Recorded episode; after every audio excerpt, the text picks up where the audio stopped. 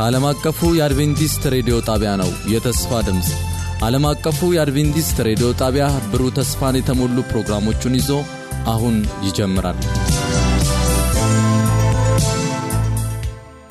ይህ ዓለም አቀፉ የአድቬንቲስት ሬዲዮ የተስፋ ድምፅ ልዩ የገና መሰናዶ ነው። በዚህ መሰናዷችን የኢየሱስ ክርስቶስ ልደት በሚል መወያያ አውድ ላይ መሠረት አድርገን ከመጽሐፍ ቅዱስ ስለ ኢየሱስ ክርስቶስ የተጻፉትን ክፍሎች በማንሳት እንወያያለን።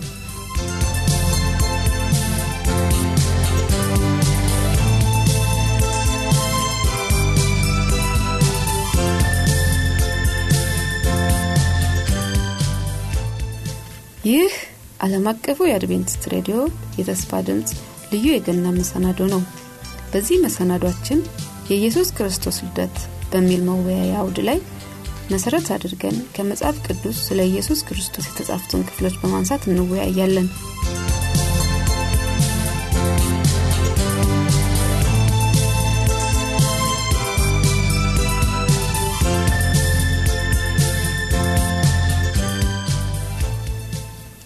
ለሚኖራቸው አስተያየትና ጥያቄ በአዲሱ የስልክ ቁጥራችን 0978 78 9512 ላይ የቃል ወይም የጽሑፍ መልእክት ብትልኩልን በደስታ ልናስተናግዳችሁ ዝግጁ ነን።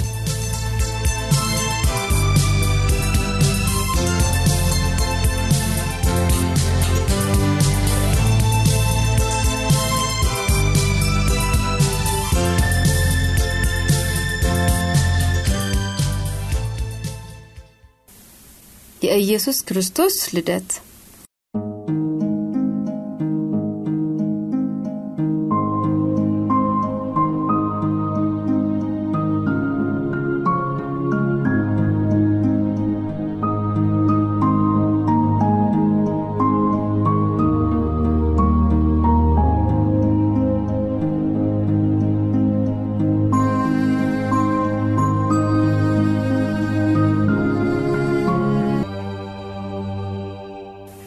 በዚህ ክፍል ሌሎች ተጨማሪ ሰዎች አሉ።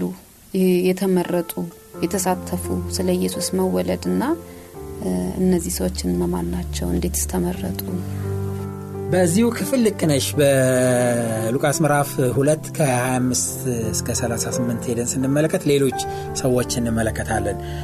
25ኛ ቁጥር ላይ እነሆ በኢየሩሳሌም ስምዖን የሚባል ሰው ነበረ። ስምዖን ስለሚባል ሰው እናያለን። ይህ ሰው የእስራኤልን መጽናናት ይጠብቅ ነበረ። ጻድቅና ትጉም ነበር ይለዋል መጽሐፍ ቅዱስ። በመንፈስ ቅዱስም በእርሱ ላይ ነበረ። መንፈስ ቅዱስም በእርሱ ላይ ነበረ። በጌታም የተቀባውን ሳያይ ሞት እንደማያይ በመንፈስ ተረድቶ ነበረ። መንፈስም ወደ ቤተ መቅደስ ወጣ። በመንፈስም ወደ ቤተ መቅደስ ወጣ። ወላጆቹም እንደ ሕጉ ልምድ ያደርጉለት ዘንድ ሕፃኑን ኢየሱስን ባስገቡ ጊዜ እርሱ ደግሞ ተቀብሎ አቀፈው። እግዚአብሔርንም እያከበረ እንዲህ አለ። ጌታ ሆይ አሁን እንደ ቃልህ ባሪያህን በሰላም ታሰናብታለህ።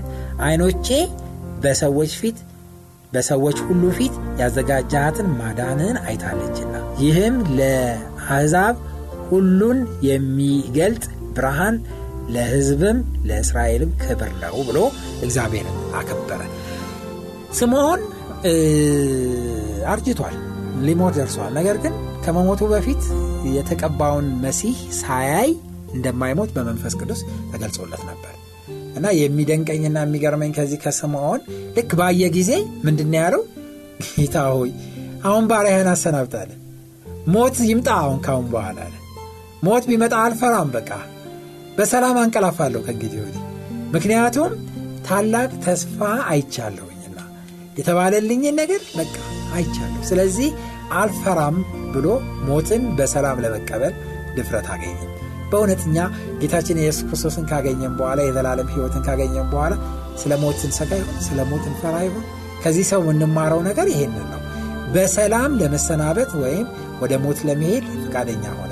ያንን መሲህ ካየ በኋላ እና ይህ መሲህ ደግሞ ለአሕዛብ ሁሉ የሚገልጥ ብርሃንን የሚገልጽ ለህዝብም ለእስራኤልም ክብር የሚሆን እንደሆነ ህዝብን ሁሉ የሚያድን መሆኑን ሲመሰክር እናያለን። ይህም ከመንፈስ ቅዱስ ኃይል እንደሆነ ነው የምንመለከተው። በዛው በሉቃስ ምዕራፍ 2 ላይ 36 ላይ ደግሞ ከአሴር ወገን የሆነች የፋኑኤል ልጅ ሐና የምትባል አንዲት ነቢይት ነበረች። እሷ ነቢይ ነበረች። እርሷም ከድንግልናዋ ጀምራ ከባሏ ጋር እርሷም 84 ዓመት ያህል መበለት ሆና በጣም አርጅታ ነበረ። በጾምና በጸሎትም ሌትና ቀን እያገለገለች ከመቅደስ አትለይም ነበረ። በዚያችም ሰዓት ቀርባ እግዚአብሔርን አመሰገነች። የኢየሩሳሌምን ቤዛ ለሚጠብቁ ሁሉ ስለ እርሱ ትናገር ነበር ይላል እና እቺ ሴት ደግሞ በጣም የምትደንቅ ናት። በጣም አርጅታለች። ብዙ ዓመት ሆኗታል። 84 ዓመት ሆኗታል ይላል። ግን በጾምና በጸሎት ሁል ጊዜ ከእግዚአብሔር ጋር ግንኙነት ነበራት። ለዚህ ነው የተገለጸላት ይሄ ትልቅ ተስፋ። ስለዚህ ይህንን ታላቅ ተስፋ የተገለጸላት ሴት የሆነችበት ምክንያት ጽኑ የሆነ ከእግዚአብሔር ጋር ፍጹም የሆነ አገልግሎትና ፍጹም የሆነ ራስን መስጠት በእሷ ውስጥ ስለነበረ ነው። እርሷም የኢየሩሳሌም ቤዛ ለሚጠብቁ ሁሉ ስለ እርሱ ትናገር፣ ስለ ኢየሱስ ትመሰክር ነበረ። ይሄ ነው ቤዛችሁ። ቤዛ ማለት ክፍያ ነው ወይም ዋጋ ማለት ነው። እና የሚከፈል ለኃጢአታችሁ የሚከፈልላችሁ እና ከኃጢአት ነፃ የሚያወጣችሁ ቤዛችሁ ይሄ ነው ብላ ለሚጠባበቁ ሁሉ ስለ ኢየሱስ ክርስቶስ ትመሰክርና ትናገር ነበር። እና እንግዲህ እድሜዋን ሁሉ ስለ እሱ ስትናገር ኖራለች። አሁንም ደግሞ ባየችው ነገር ክርስቶስ መምጣቱንና ይሄ ሊፈጸም እንደሆነ ለሚሰሙ ሁሉ ነቢይ ስለነበረች ታስተምር ነበር። እና እነዚህ ሰዎች የተመረጡበት ምክንያትም ይሄ ነው። ከእግዚአብሔር ጋር ካላቸው ግንኙነት ከመንፈስ ቅዱስ ጋር ካላቸው በጣም ዝምድና የተነሳ እና ዕለት ዕለት ራሳቸውን በጸውም በጸሎት በእግዚአብሔር ፊት የሚያቀርቡ ሰዎች ስለሆኑ እግዚአብሔር ተስፋውን እንደገለጸላቸው እንመለከታለን ማለት ነው።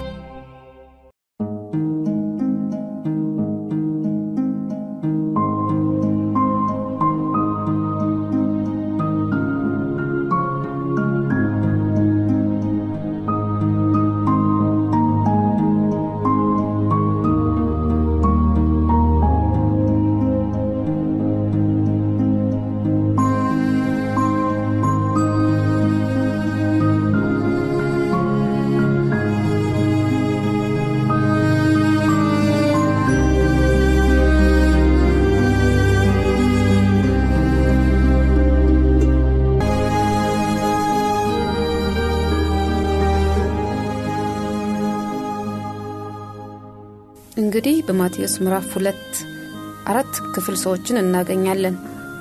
ሰባ ሰገል፣ ሄሮድስ፣ የኢየሩሳሌም ሕዝብና ካህናት። እነዚህ የኢየሱስን መወለድ እንዴት ነው የተቀበሉት? የሚደንቅ ነው። ወደ ማቴዎስ ምዕራፍ ሁለት ስንሄድ አሁን ወደ ማቴዎስ ምዕራፍ ሁለት እንደመለሽን እዛ ላይ ደግሞ ተቃራኒ ታሪክ ነው የምናገኘው። አሁን ከተረክናቸው ሰዎችና የእምነት ሰዎች በጣም የተቃረነ ወይም በጣም የሚጋጭ ወይም የተለየ ታሪክ እናገኛለን። እዛ ላይ እንደምናየው ወደ ማቴዎስ ምዕራፍ ሁለት ቁጥር አንድ ጀምሮ ስናይ እነዚህ ሰባ ሰገል የሚባሉት ከምስራቅ ሀገር ኮከብ አይተው በኮከብ እየተመሩ ነው ወደ ኢየሩሳሌም የመጡት። ከዛ እዛ እንደደረሱ ኢየሱስ ኢየሱስም በይሁዳ በቤተልሔም በንጉሥ ሄሮድስ ዘመን በተወለደ ጊዜ እነሆ ሰባ ሰገል የተወለደው የአይሁድ ንጉሥ ወዴት ነው? ኮከቡን በምስራቅ አይተን ልንሰግድለት መጠናልና እያሉ ከምስራቅ ወደ ኢየሩሳሌም መጡ። ንጉሡ ሄሮድስ ሰምቶ ደነገጠ። ኢየሩሳሌም ሁሉ ከእርሱ ጋር የካህናት አለቆች የሕዝቡ ጻፎች ሁሉ ሰብስቦ ክርስቶስ ወዴት እንደሚወለድ ጠየቃቸው ይላል እና በጣም የሚያስገርም ደነገጠ። እሱ አሁን የሄሮድስ መደንገጡ አያስደንቀንም። ለምን ንጉሥ ተወለደብህ በአንተ ላይ ሲሉት እሱ ንጉሥ ነው። ሌላ ንጉሥ እኔ ንጉሥ እየሆንኩኝ በእኔ ላይ ሌላ ንጉሥ እንዴት ሊሆን ይችላል? ተቀናቃኜ ነው፣ ከስልጣን ሊገለብጠኝ ነው፣ ማዕረጌን ሊወስድብኝ ነው ብሎ በቃ ያላሰበው ነገር ነው። በጣም አድርጎ ደነገጠ። አይሁድ ደግሞ በዛን ጊዜ በቀኝ ግዛት የነበሩ ስለነበር የራሳቸውን ንጉሥ ሊያቋቁሙ ነው። ንጉሥ ተወልዶላቸዋል የሚለው አመፅ የሚያስነሳና በሮም ላይ ትልቅ ፍርሃት የሚያመጣ ነገር ስለሆነ እሱ በጣም ደነገጠ። የእሱ መደንገጥ አይገርመንም። ግን የሚያስገርመው ተስፋ የተሰጠለት ህዝብ የኢየሩሳሌም ህዝብ አብሮት ደነገጠ። ደነገጠ። አልተዘጋጁ በምንም አይነት ትንቢቱን ያውቃሉ መሲህ እንደሚመጣ ያውቃሉ ግን ምንም ዝግጅት አላደረጉም። ስለዚህ ተርበደበዱ በቃ በድንገት ነው የደረሰባቸውና እንደደነገጡ እንመለከታለን። ይሄ ያለመዘጋጀት ውጤት እንደሆነ እናያለን። እና እኛም ለነገ የምንለው ነገር የለም። ክርስቶስ አሁን በታላቅ ክብር በመላእክት ታጅቦ ለመጨረሻ ፍርድ ሲመጣ ሳለ ድንገት ቢሆንብን እንዳንደነግጥ ዛሬ የተዘጋጀን ሆነን ልንቀርብ ያስፈልገናል ከዛ በኋላ የካህናት አለቆችንና የህዝቡ ጻፎችን ሁሉ ሰብስቦ ክርስቶስ ወዴት እንዲወለድ ጠየቃቸው። እነርሱም አንቺ ቤተልሔም የይሁዳ ምድር ከይሁዳ ገዢዎች ከቶ አታንሽም ሕዝቤን እስራኤልን የሚጠብቅ መስፍን ከአንቺ ይወጣል ተብሎ በነቢይ እንዲህ ተጽፏል። በይሁዳ በቤተልሔም ነው አሉት። እና ቅድም እንዳነበብነው በሚኪያስ ምዕራፍ አምስት ቁጥር ሁለት ያለውን ጥቅስ ጠቅሰው ቤተልሔም እንደሚወለድ ይህንን ነገር ነገሩት። ግን በጣም የሚደንቀኝ የካህናት እንደሚወለድ ቤተልሔም ከተነገሩ በኋላ ከተናገሩ በኋላ እንደገና እነዚህ ሰባ ሰገል መጠው ተወልዷል ምክንያቱም ኮከብ አይተን መጠናል እያሏቸው የእግዚአብሔር ሰዎች ሆነው መጽሐፉን ይዘው ቤተ መቅደስ ውስጥ እያገለገሉ ትንቢቱን ለንጉሱ ነግረው ወደ ቤታቸው የተመለሱት። ሄደው ለመፈለግ እንኳን ወይም የተወለደውን ለማግኘት ፍላጎት አላደረባቸው ይሄ ሃይማኖተኛ መሆን ወይም መጽሐፍ ቅዱስን መያዝ መጽሐፍ ቅዱስን ማነብነብ የቤተ ክርስቲያን ስርዓትን መጠበቅ በቀን በሌሊት ቤተ ክርስቲያን መገኘት መሳለም ማናቸውም ነገር ሊያድነን አይችልም። የሚያድነን ቃሉን ማወቃችን ቃሉን አውቀን ቃሉን በተግባር መተርጎማችን እነዚህ ሰዎች በተግባር አልተረጎሙትም። ተመለሱ። ይሄ የሚያሳዝን ነገር እንደሆነ እንመለከታለንና ስለዚህ ከሃይማኖተኛነት ወይም ደግሞ ከማነብነብ የዘልምድ ሃይማኖት ከመከተል ቆመን ትክክለኛ ቃሉን አንብበን ቃሉ የሚለውን በሕይወታችን ካልተረጎምን ምንም ሊጠቅመን አይችልም። ከዚህ በኋላ ሄሮድስ ሰባሰገልን በስውር አስጠርቶ ኮከቡ የታየበትን ዘመን ከእነርሱ በጥንቃቄ ተረዳ። ወደ ቤተልሔምም እነርሱን ሰዶ ሂዱ ስለ ሕፃኑ በጥንቃቄ መርምሩ ባገኛችሁት ጊዜ እኔ ደግሞ መጥቼ እንድሰግድለት ንገሩኝ አላቸው። እነርሱም ንጉሡን ሰምተው ሄዱ። እነሆም በምስራቅ ያዩ ኮከብ ሕፃኑ ባለበት ላይ መጥቶ እስኪቆም ድረስ ይመራቸው ነበረ ኮከቡን ባዩ ጊዜ በታላቅ ደስታ እጅግ ደስ አላቸው።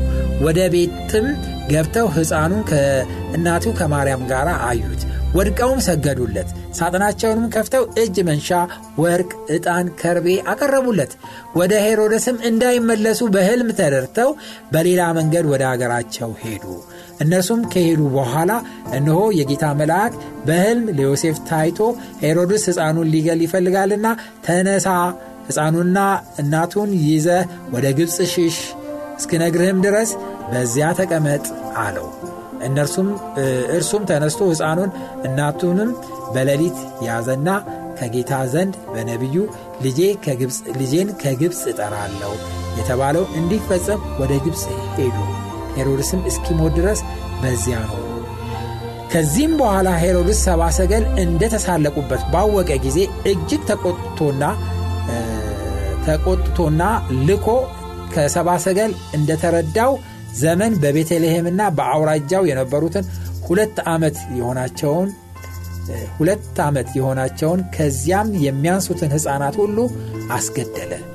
ያን ጊዜ በነቢዩ በኤርምያስ ድምፅ በራማ ተሰማ። ለቅሶና ብዙ አይታ ራሄል ስለ ልጇ አለቀሰች ስለ ልጆቿ አለቀሰች። መጽናናትም አልወደደችም። የሉምና የተባለው ተፈጸመ ይላል በጣም የሚያስገርም ታሪክ ነው እና ሄሮድስ ያው ተቀናቃኝ ተነሳብኝ ብሎ ህፃናቶቹን ብሎ እንዳስጨፈጨፈ እናያለን። ነገር ግን ብዙ ሰዎች እንደሚሉት አንዳንድ ቦታ እንደሰማሁት እነዚህ ኮከብ ቆጣሪዎች ኮከብ ቆጣሪ የሚባል ጠንቋይ ወይም ደግሞ እነዚህ ሟርተኞች አይነት ሰዎች አድርገው አንዳንዶቹን ይመለከቷቸው ይፈልጋሉ እና ይህ ትክክለኛ አመለካከት አይደለም። ለምን ትክክል እንዳልሆነ መጽሐፍ ቅዱስ ራሱ ይገልጽልናል። መጽሐፍ ቅዱስ እያለ ያለው እነዚህ ሰዎች በህልም መልአክ ተገልጾ ወደ ሄሮድስ እንዳይመለሱ በሌላ መንገድ እንዲሄዱ ነገራቸው ይላል። እዚህ የእግዚአብሔር መንፈስ የሚመራቸው ሰዎች ናቸው እንጂ ጠንቋዮች ወይም ኮኮ ቆጣሪ እንደምንለው በአሁኑ ጊዜ እንዳሉት ኮኮ ቆጣሪዎች በሴጣንና በመተት የሚመሩ ሰዎች አይደሉም እና የእግዚአብሔር መንፈስ የሚመራቸው መሆኑን እንመለከታለን። ለዮሴፍም በድጋሚ መልአክ ተገልጾ ነው የነገረውና ክርስቶስን ያስመለጠው። ይህ እንግዲህ ሰይጣን በክርስቶስ ላይ ያደረገው ጥቃት እንደሆነ ነው የምንመለከተው። በዚህ ጥቃት ነገር ግን ክርስቶስ እንዳመለጠ ወይም ወቅቱ ስላልሆነ ጊዜው ስላልሆነ ለሰይጣን ተሰልፎ እንዳልተሰጠ ነው የምንመለከተው ማለት ነው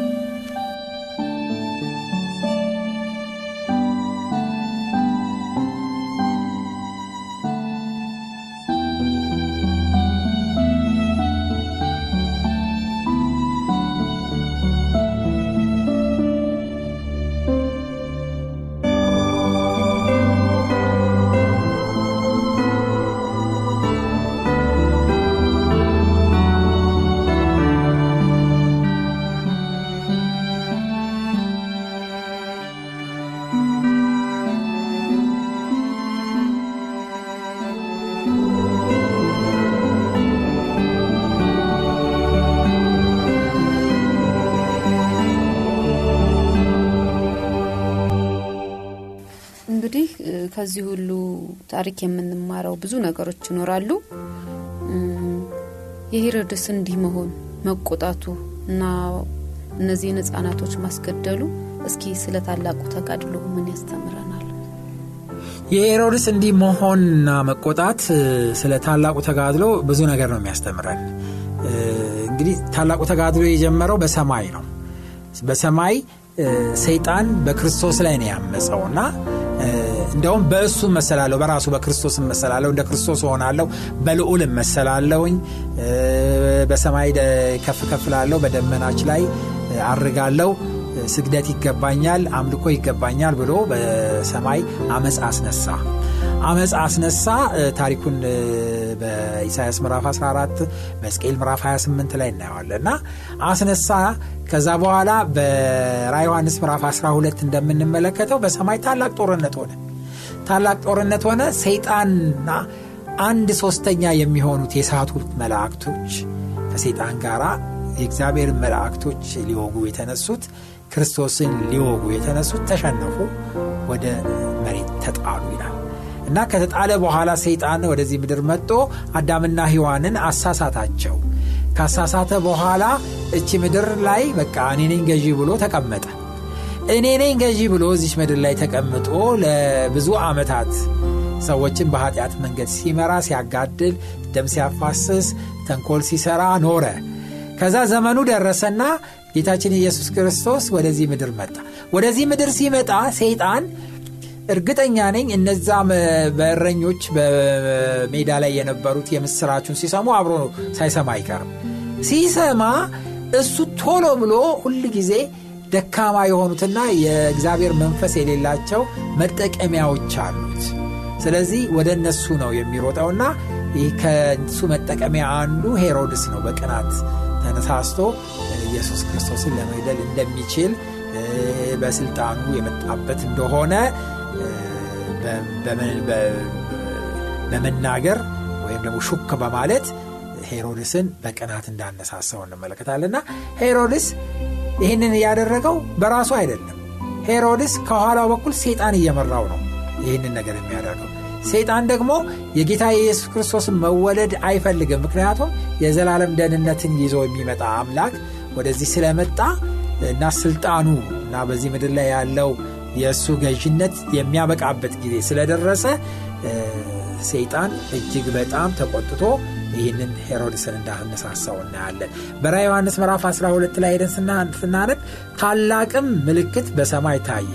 ፀሐይም ተጎናጽፋ ጨረቃም ከእግሯ በታች ያላት በራሷም ላይ 12 ከዋክብት አክሊል የሆነላት አንዲት ሴት ነበረች። እርሷም ጸንሳ ነበረ። ምጥም ተይዛ ልትወልድ ተጨንቃ ጮኸች ሌላ ምልክት ከሰማይ ታየ። እነሆም ታላቅ ቀይ ዘንዶ ሰባት ራሶችና አስር ቀንዶች ነበሩት፣ በራሱም ላይ ሰባት ዘውዶች ነበሩ።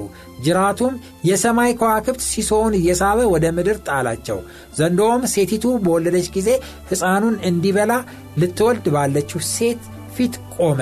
አሕዛብን ሁሉ በብረት ብትር ይገዛቸው ዘንድ ያለው ልጅ ወለደች፣ ወንድ ልጅ ወለደች። ልጇም ወደ እግዚአብሔርና ወደ ዙፋኑ ተነጠቀ ይላል እና ጌታ ኢየሱስ ክርስቶስ መጨረሻ ስራውን ሁሉ ፈጽሞ ወደ ሰማይ ወደ አባቱ እንደተነጠቀ ምንም ጥርጥር የለውም። ይህን ነው የሚያሳየው የመጨረሻው ክፍል። ከዛ በፊት ግን ያለው የሴጣን ተልእኮ ይህን ሕዝብን ሁሉ ከኃጢአት ነፃ የሚያወጣውን ክርስቶስን ለማዋጥ ዘንዶ በምትወልደው ሴት ፊት ቆመ ይላል። ይሄ የማርያምንና የኢየሱስን የዛን ጊዜ የሕፃኑን ኢየሱስ ብቻ ታሪክ ሳይሆን የቤተ ክርስቲያንን ታሪክ ነው የሚያሳየን። በቤተ ክርስቲያን ታሪክ እንግዲህ አዲስ ኪዳን ብሎ ኪዳን አልቆ ወደ አዲስ ኪዳን እየተሻገረ ነው ያለ ነው። አዲስ ኪዳን ደግሞ በክርስቶስ ኢየሱስ አማካኝነት በደሙ የሚከፈትልን አዲስ ኪዳን ነው። ስለዚህ ይህንን ኪዳንና የደህንነት መንገድ እንዳይሆን ሰይጣን ተቆጥቶ በቤተ ክርስቲያን ማለት የኢየሱስን የማዳን ታሪክ በምትሰብከው ቤተ ክርስቲያን ፊት ቆመ ይላል። ከዛ በኋላ የምትወልደው ልጅ ሊውጥ አዲሱን ትምህርት የኢየሱስን በማመን የሚገኘውን የዘላለም ሕይወት ትምህርት እሱን ለማነቅ ነው በቃ የቆመው የነበረውና ነገር ግን አልተሳካለትም። ክርስቶስ ተልኮውን ፈጽሞ ወደ ሰማይ አረገ።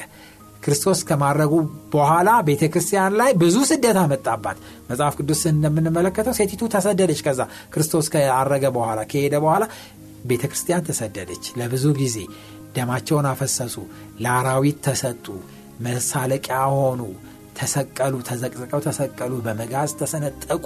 ያ ሁሉ መከራ ደረሰባቸው። ነገር ግን አመለጠ። ወንጌል አምልጦ ዛሬ የደህንነት ታሪክን የተፈጸመውን የኢየሱስ ክርስቶስን የማዳን ታሪክ እኛ አገኘን። በታላቁ ተጋድሎ ውስጥ ክርስቶስ ከዋጃቸው መካከል ሆነን ይሄ ሁሉ የምስራች የደረሰን ይሄ ታላቅ ተጋድሎ በሴጣንና በክርስቶስ መካከል ተካሂዶ ክርስቶስ ድል በማድረጉ ነው። ስለዚህ ይሄ ተጋድሎ አሁን ተፈጽሟል። ክርስቶስ አሸንፎ ሞትን ድል አድርጎ ወደ ሰማይ ሄዷል። ዛሬ ልደቱን እናስባለን። ነገር ግን ክርስቶስ ኢየሱስ ተወሎ ሞቶ ተነስቶ ወደ ሰማይ አድርጎ አሁን ደግሞ ሊቀ ካህናችን ሆኖ በሰማይ ይገኛል። በዚህ ጊዜ ወደ እሱ የሚመጡትን ሁሉ የዘላለም ሕይወት ሊያስገኝላቸው በሰማይ በአብ ፊት በአብ ቀኝ ቆሞ ስለ እኛ ይማልድልናል። ይህንን የማማለድ ስራውን ጨርሶ የክህንነት ስራውን ጨርሶ የንቅስና ልብሱን ለብሶ በክብር ዙፋን ተቀምጦ ከመላእክቱ ጋር ታጅቦ ወደዚህ ምድር ይመጣል። የዛን ጊዜ በእሱ የሚያምኑትና እሱን የተቀበሉ ሁሉ የማይሞት የማይበሰብስ ስጋ ለብሰው ከሞት ተነስተው በቆመው ያሉትም ተለውጠው ወደ እሱ ሄደው ከእሱ ጋር ለዘላለም እስከ ዘላለም ይኖራሉ።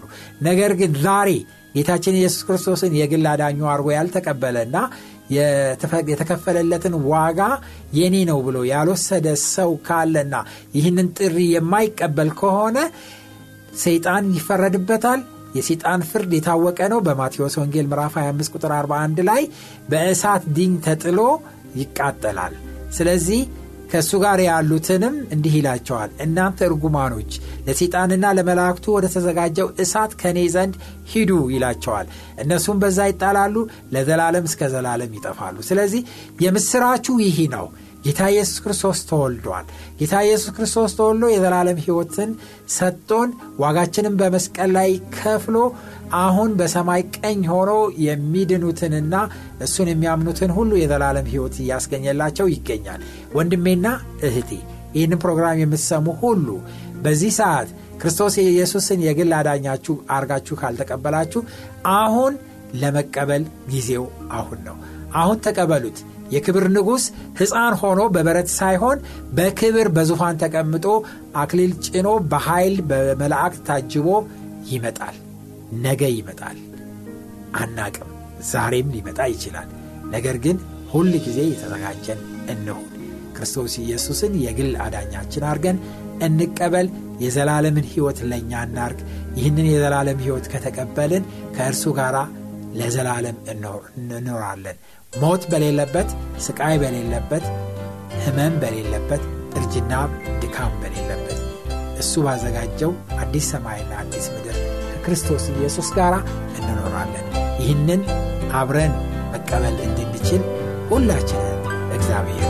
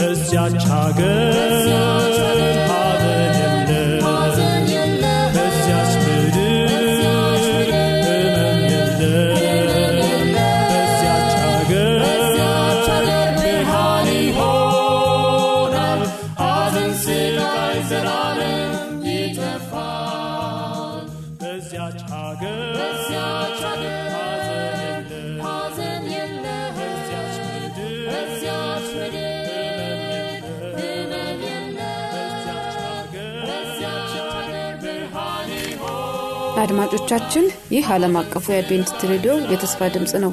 ለሚኖራቸው አስተያየትና ጥያቄ በአዲሱ የስልክ ቁጥራችን በ0978789512 ላይ የቃል ወይም የጽሑፍ መልእክት ብትልኩልን በደስታ ልናስተናግዳችሁ ዝግጁ ነን።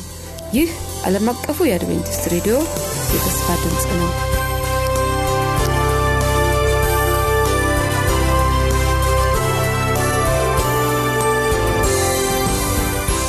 ይህ ዓለም አቀፉ የአድቬንቲስት ሬዲዮ የተስፋ ድምፅ ልዩ የገና መሰናዶ ነው።